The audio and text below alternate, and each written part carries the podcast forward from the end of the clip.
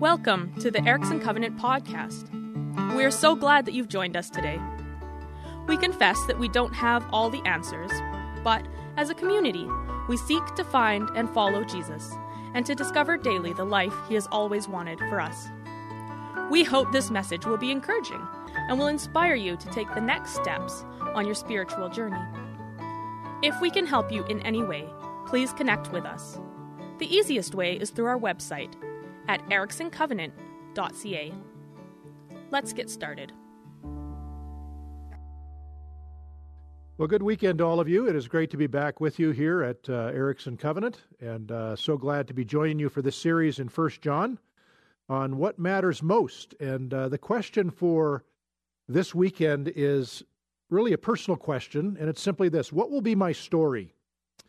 Now, knowing Erickson Covenant, uh, we're a place of great stories. We're a people of great stories, good stories, uh, challenging stories, um, and we love to tell and hear a good story.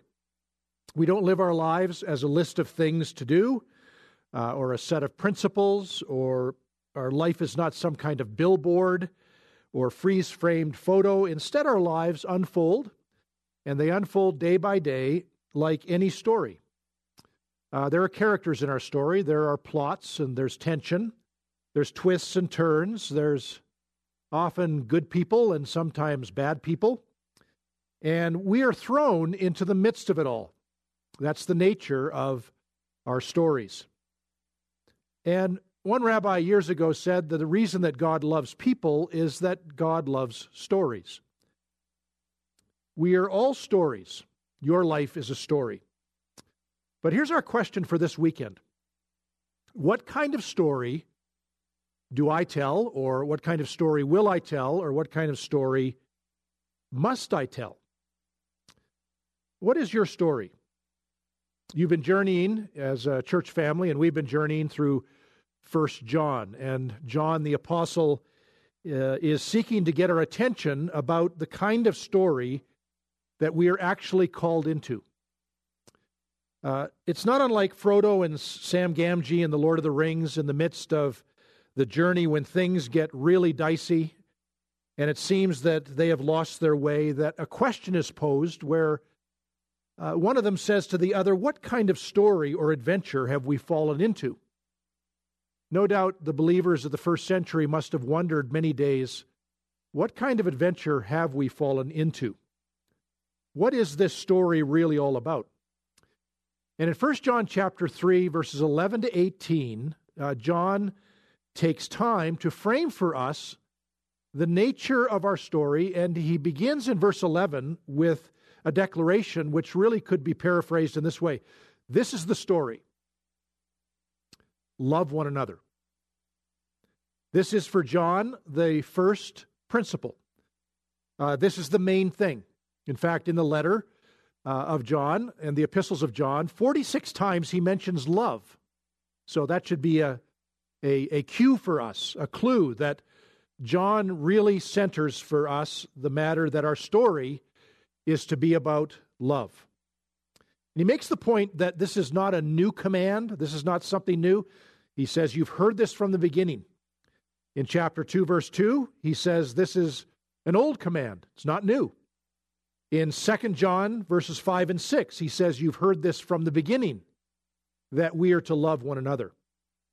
What must our story be about? John notes it's certainly a matter of faith and belief, but to this he says we must add at the center of it love one another.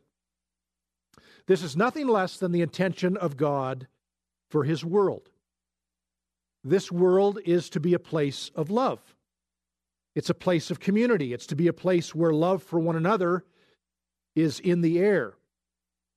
So, how do we get better at writing every day the kind of story where this is central to the plot line? This is central to the storyline.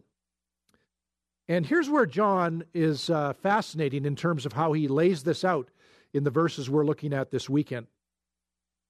We must be aware that our story can unfold in more than one way. Our story can unfold in different ways.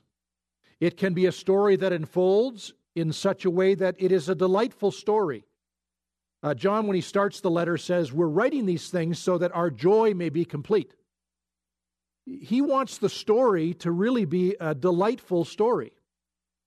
But the story can also be potentially disastrous. And so John begins by reminding us this is the story, this is what you've heard from the beginning love one another. And in the letter to this point, uh, John has made it very clear that there are these kind of two paths that represent uh, two uh, general overarching ways in which we can live. And if you read the letter, you'll note that John talks about light and darkness. He talks about the way of truth and the way of lying. He talks about righteousness and lawlessness. He talks about doing what is good and he talks about doing what is not good. He frames in the verses just prior to the ver- uh, verses we're looking at this weekend that there are those who are children of God. And then tragically, there's another path where there are those who are the children of the devil.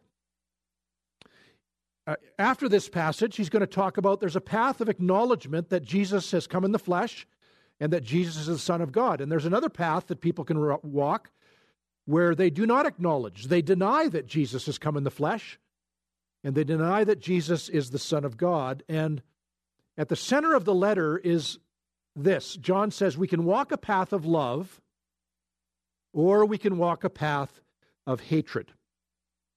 In verse 12, he lays out for us the danger of a disastrous, path, disastrous path. He writes these words do not, do not be like Cain, who belonged to the evil one and murdered his brother. And why did he murder him? Because his own actions were evil and his brothers were righteous. So, in a few brief words, uh, John summarizes what is recorded in Genesis 4 in 18 verses in the record of Genesis.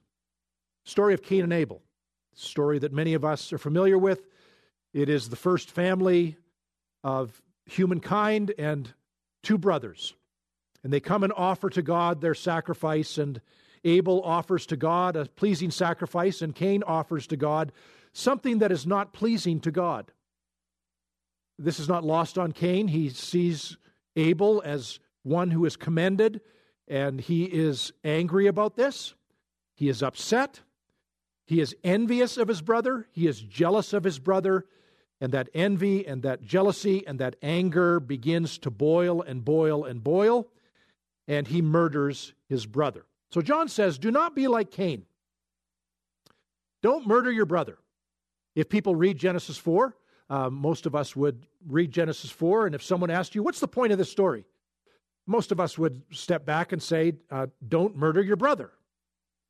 But there's actually in the story much more than the end state, the disastrous state of murder. There's much that precedes that. And so John is saying, do not be like Cain in the ultimate end of taking a life, but don't be like Cain in the run up to that. This is John's point. Then he says in verse 13, uh, by the way, sort of a, a note that is put in here do not be surprised, my brothers and sisters, if the world hates you. So, this is John's way of saying we live in a world where there are people who walk different paths. And there are Cains that exist in the world. And when they're in the presence of what is good and what is right, they often will churn within because that's not their path.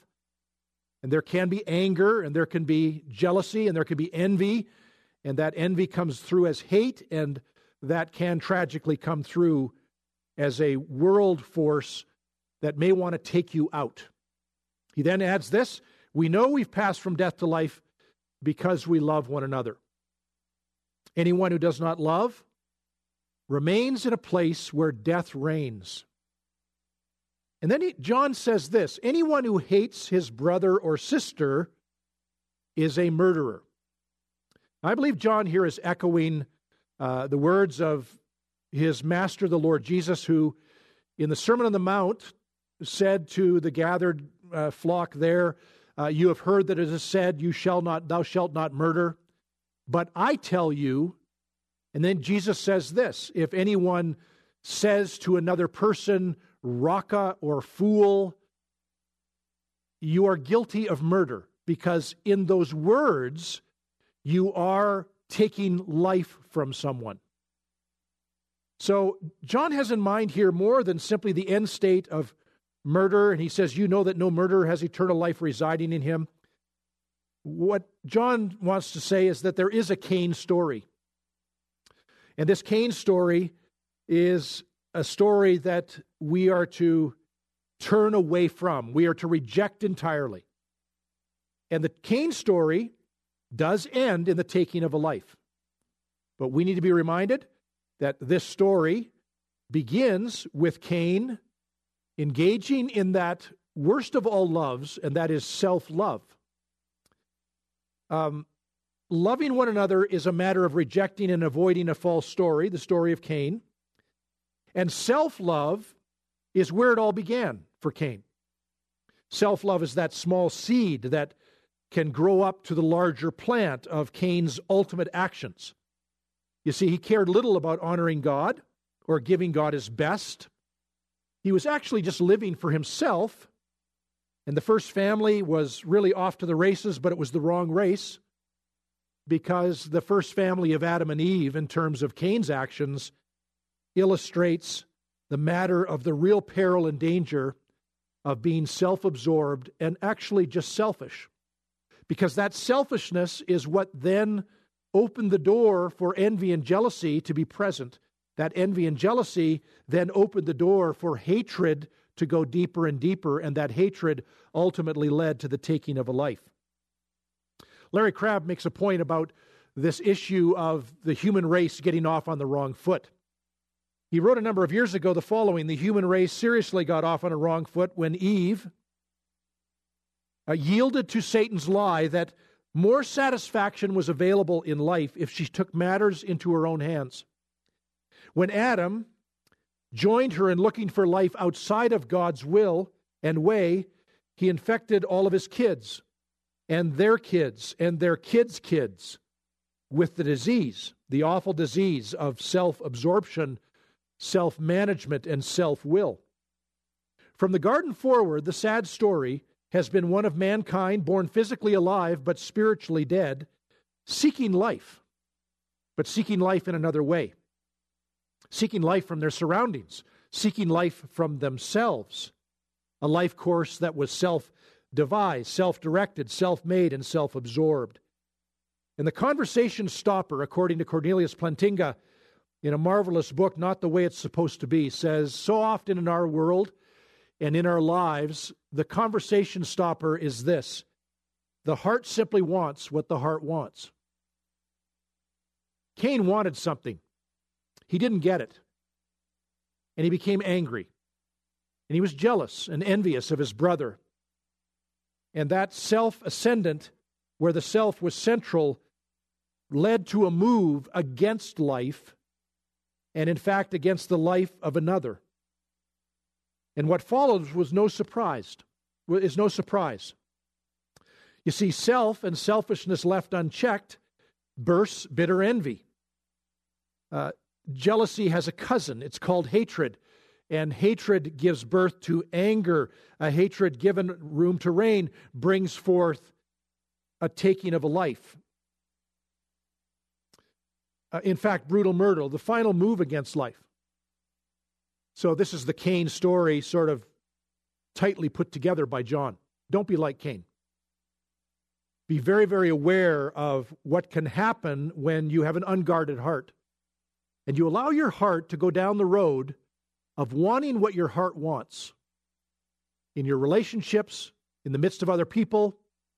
And what it does is it plants a seed in us that can turn over time and take us deeper and deeper to the point where we we want the person to simply be removed.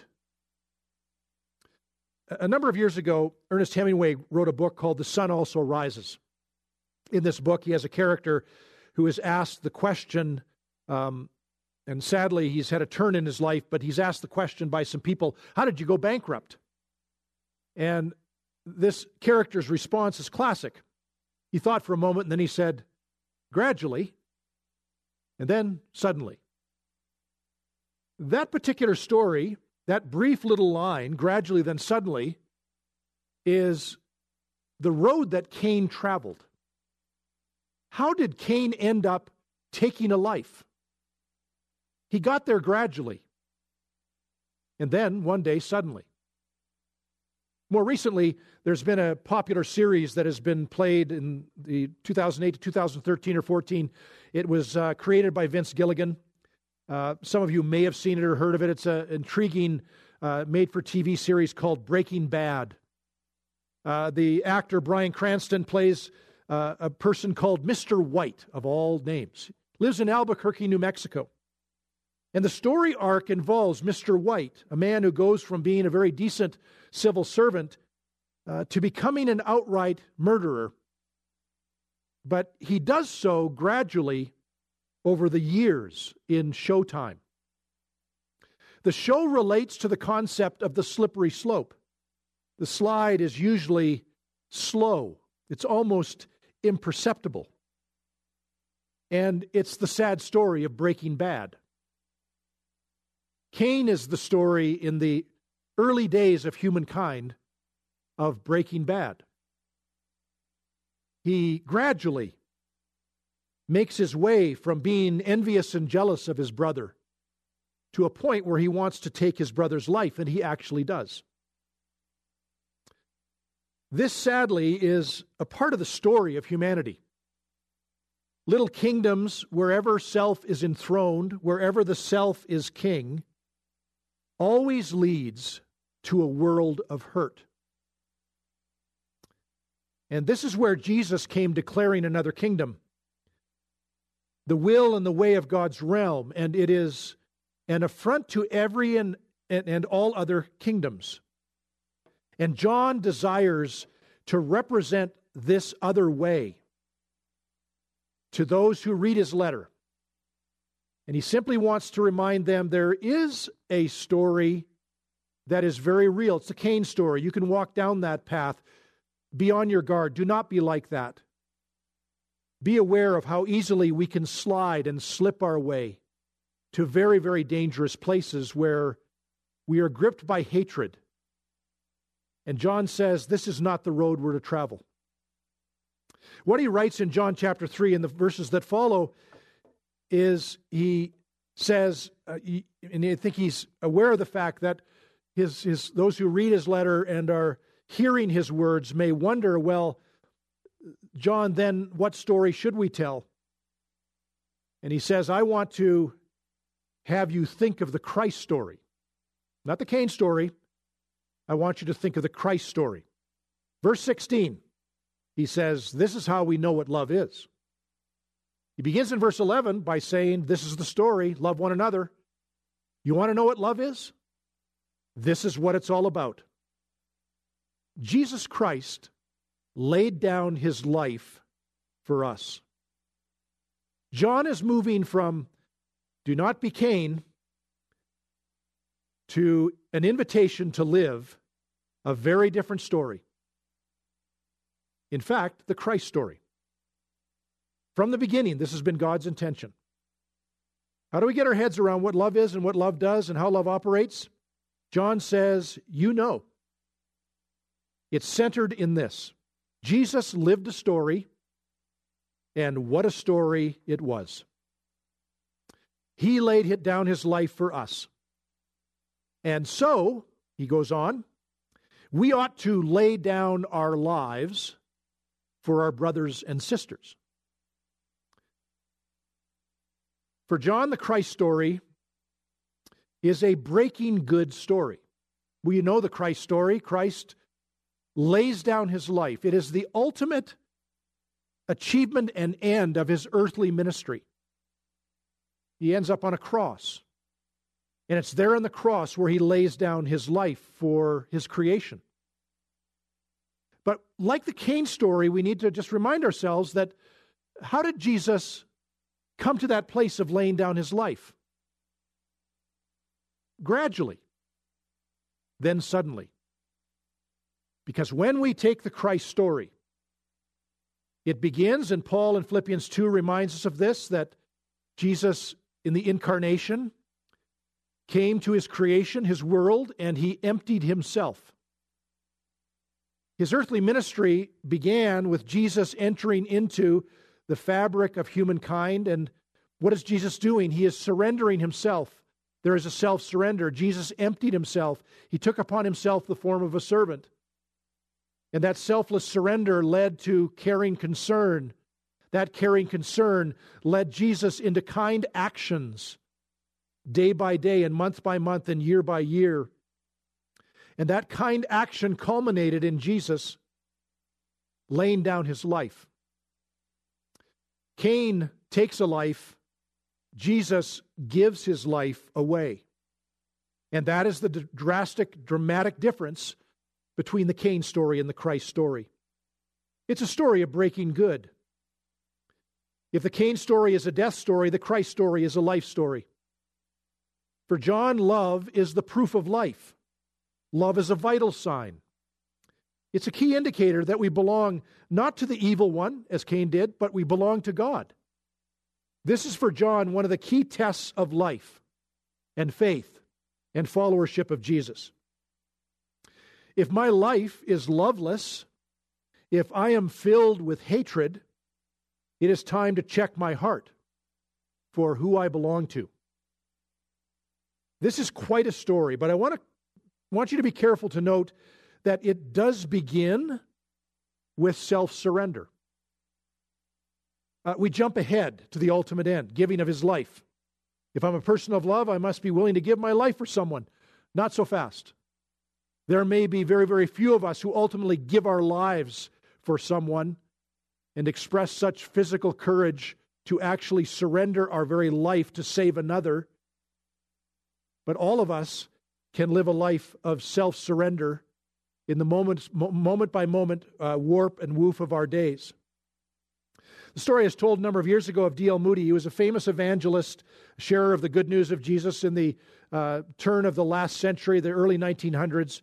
And he was visiting Milwaukee. He was an evangelist, he was doing a crusade there. He was uh, once asked if he would ever have the courage and strength to give his life for Christ and to be burned at the stake. D.L. Moody's answer was no. Uh, to which the reporter asked, Don't you wish you had that kind of faith? And his response was, No, because I don't need that kind of sacrifice and faith right now. What I need right now is enough courage and love and strength to live in Milwaukee for the next three days. John would have us see and accept that the true nature of our decisive moments in life is, is our daily life. It's right before us. Am I willing to lay down my own interest, my own agenda, my own busyness? Am I willing to lay down some of my own time, my energy for a person who might be right in front of me right now who needs love?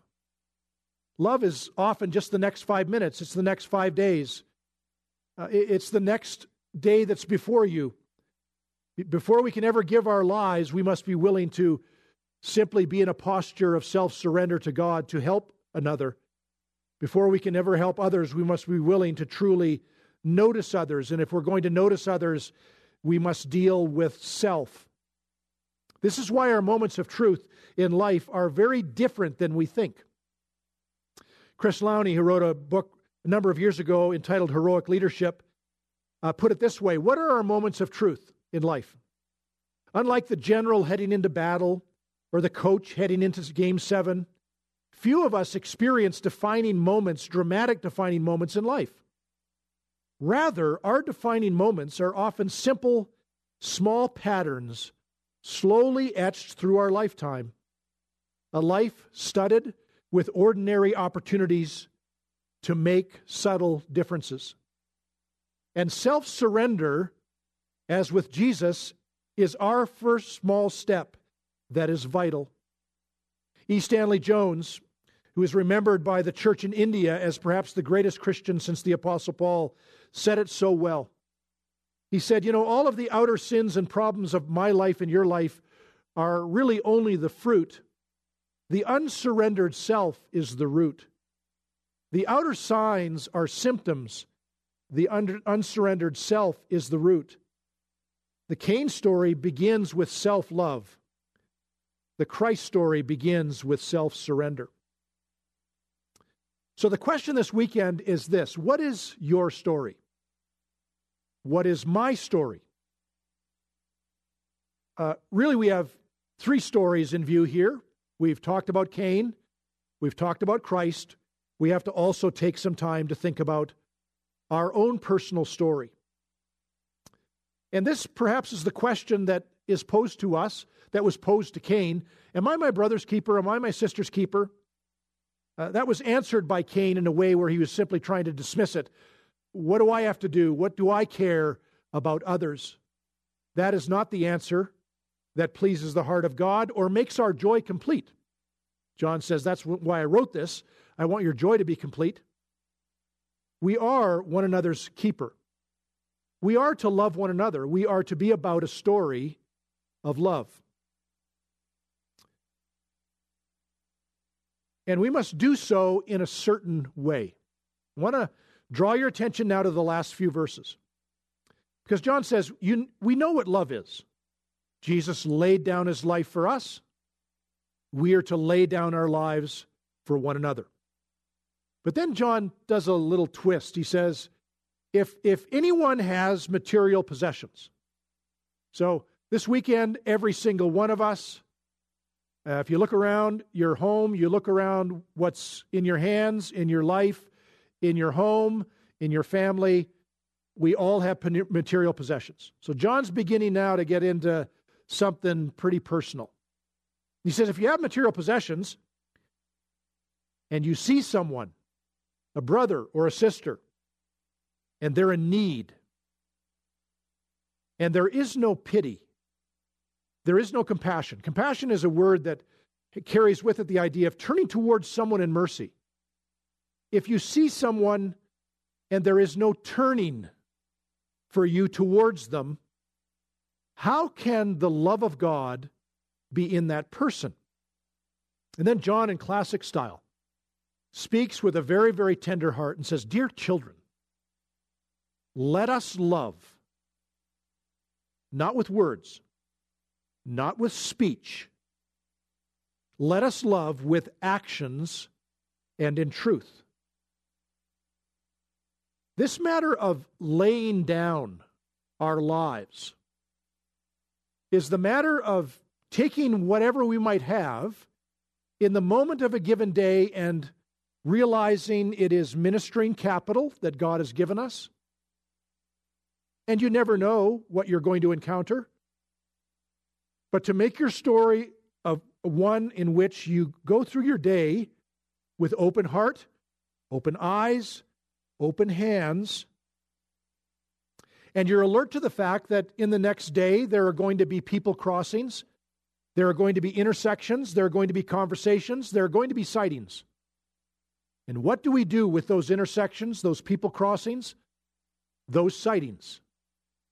John says, make sure that you don't go to the, the out of words or just a nice speech or posting something or hashtagging something or spouting some slogan. It's a matter of actually walking up to the need and doing in that moment what love must do act.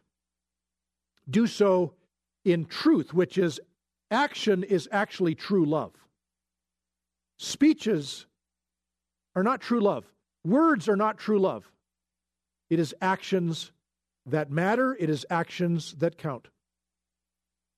Many years ago, Teresa of Avila said this. She said, One must remember that there is more than one way to be in a place. So, in our place, in your place, where you live, realize what John is saying here in these verses we've looked at there's actually one more than one way to be, be in the place of your world. And I can choose to be in the place of my world in a very selfish way. If I do, I'm, I'm going down a path that ultimately steals joy and blessing, not only from my own heart, but from the hearts of others. Or I can be in the place of my world in the posture and presence of love that goes beyond words, goes beyond speech, and seeks to actually touch a need and lift someone, encourage someone, enter into the need of someone, and in this way, to be all about the, the story that we are called to live. I close with a story. And this story is a reminder to us. Uh, we may be sitting here this weekend and you think, well, what is my story? And, and most of us say, boy, I, I can think of my past and I wish I'd lived my past in a different way. Um, the good news is to realize that every day is day one. Um, this is a new day. Uh, your Monday is a new day, and every day is day one. Every day is an opportunity for you and for me to start afresh and to realize that every day is a new canvas, a fresh canvas upon which we can write a new story. And it can be a story of love. Drew Dudley, who wrote a book entitled This is Day One, uh, tells the story of a fellow that he met who shared his own personal journey through learning what it was to love. This individual said he moved to the big city. He was raised in a country, uh, small country town, and went to school at a community college in a small country area of a state in the U.S. And uh, for the first time, he moved to the big city. He'd never been to the big city before. And uh, he said, when I got to the city, big city of Chicago, uh, my first day to work, I'm driving down the road. I come to an intersection, and I see a guy there, and he's got a sign. He's holding up a sign, and I realize what's on the sign, and it simply refers to the fact that he is homeless. I had never seen a homeless person before in my life. So I see this guy, and all of a sudden, I don't know what to do. I'm looking around, looking down, looking over, and uh, before I know it, the guy's next to my window. He raps my window. I roll my window down, and the guy says, "Hey, hey, new guy, don't worry about it." He says, uh, "You're new here, aren't you?" And he says, "Yeah." And he says, "Well," he says, "You don't need to worry about it today. Not today, my friend. It's all good. Uh, but I want to tell you one thing." He says, "I." I, I've lived in this city for a number of years. You need to promise me you will not let this city get you down. Deal? And the guy sort of nervously said, uh, he shook his head and said, deal. And he, the light turned, he, he left. And, and so the next day he was at the same intersection on his way to work, and the, the guy is there. He yells at him and says, Hey, new guy, did he beat you down yet? And I said, he said to him, No, not yet. Not me. He gave a huge smile and said, I told you never. Then I gave him a buck, and he wished me a good day, and I just kept moving down the road. This became what the two of us did every day. And I found out that the guy's name was Larry. And I'd save whatever change was from my morning coffee stop, and every day he'd see me and he'd yell, Hey, new guy, city got you down yet? And I'd say, Nah, Larry, you. And he'd always reply, I told you never. And he would take the little bit of money I'd give him, he'd wish me a good day, and he would move on. So this goes on for about a year. Then one day when I pulled up and held out a dollar, he shook his head and he sort of said, I'm not going to take it. You know, man, hundreds of people drive by me every day and they won't even make eye contact. You've given me money pretty much every day I've ever seen you. You know what? You've done your share. Keep it. We'll pick it up again tomorrow. This fellow tells a story. He says, I don't really know why I reached into my wallet, but I grabbed everything I had. It was about 60 bucks, and I held it out to him. How about today? I said, I do my their share instead. It was weird because he didn't take the money right away. He just stared at me. And then, right before it turns green, he sort of hesitantly took the money and he nodded and then just walked off. There was no have a good day, there was nothing. But we kept up our little ritual of has the city beat you down thing every day. And then, about two years after the time uh, with the 60 bucks, I was driving by the intersection and uh, there was someone else in the car with me. It was a, a girl I was dating and it was our third date. I really liked her, and I was thinking, I don't want to mess this up. So we stop at the light, and Larry sees me, and he starts heading over, and I'm a little nervous because I have no idea what my date is going to think of my homeless buddy, Larry. And Larry goes right over, not to my window, but to her window, and he leads down, and he smiles at her. And he says, Hey, my, my name's Larry.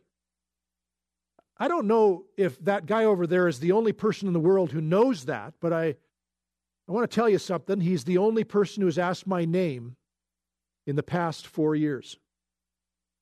You should know that since I first saw him scared out of his mind at this intersection three years ago.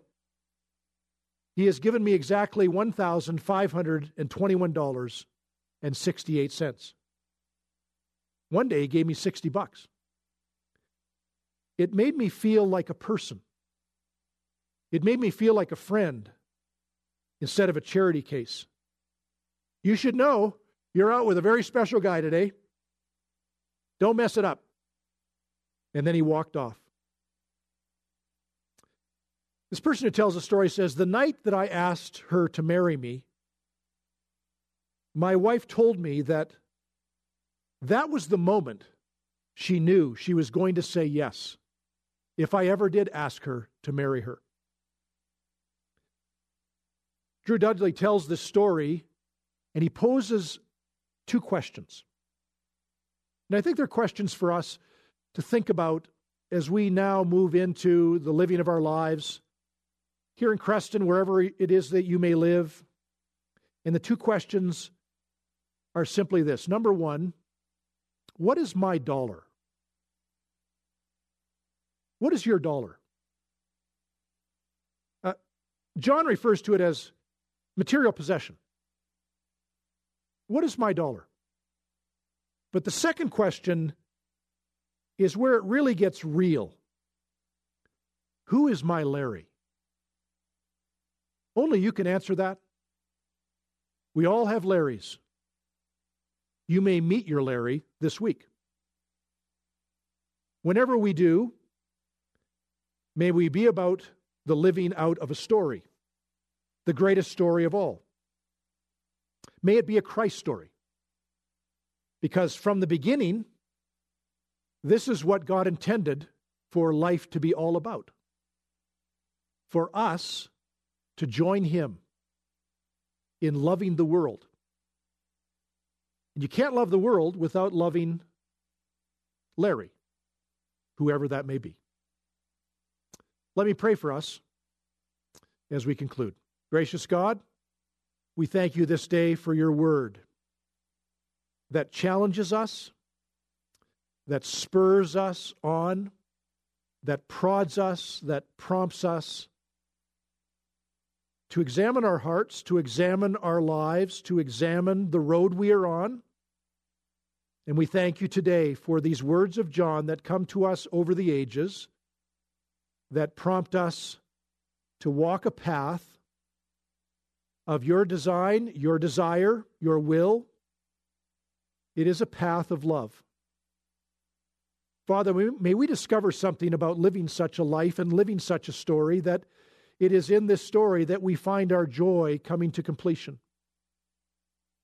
We pray that we may be your men and women, agents of grace, mercy, and love in the days that are ahead of us. May we have eyes to see and ears to hear and feet to respond and hands to hold out to those in our world who need love. And may we love not in words, not in speech, but may we love in actions and in truth. For it is to your glory and to your honor that we pray this in Jesus' name. Amen. Thanks for listening in today. We hope you feel encouraged and challenged if you know someone who would benefit from what you have heard today, please share this podcast. For more information, or if you have questions, you can connect with us through our website, ericksoncovenant.ca. You can also find us on Facebook by searching for Erickson Covenant Church.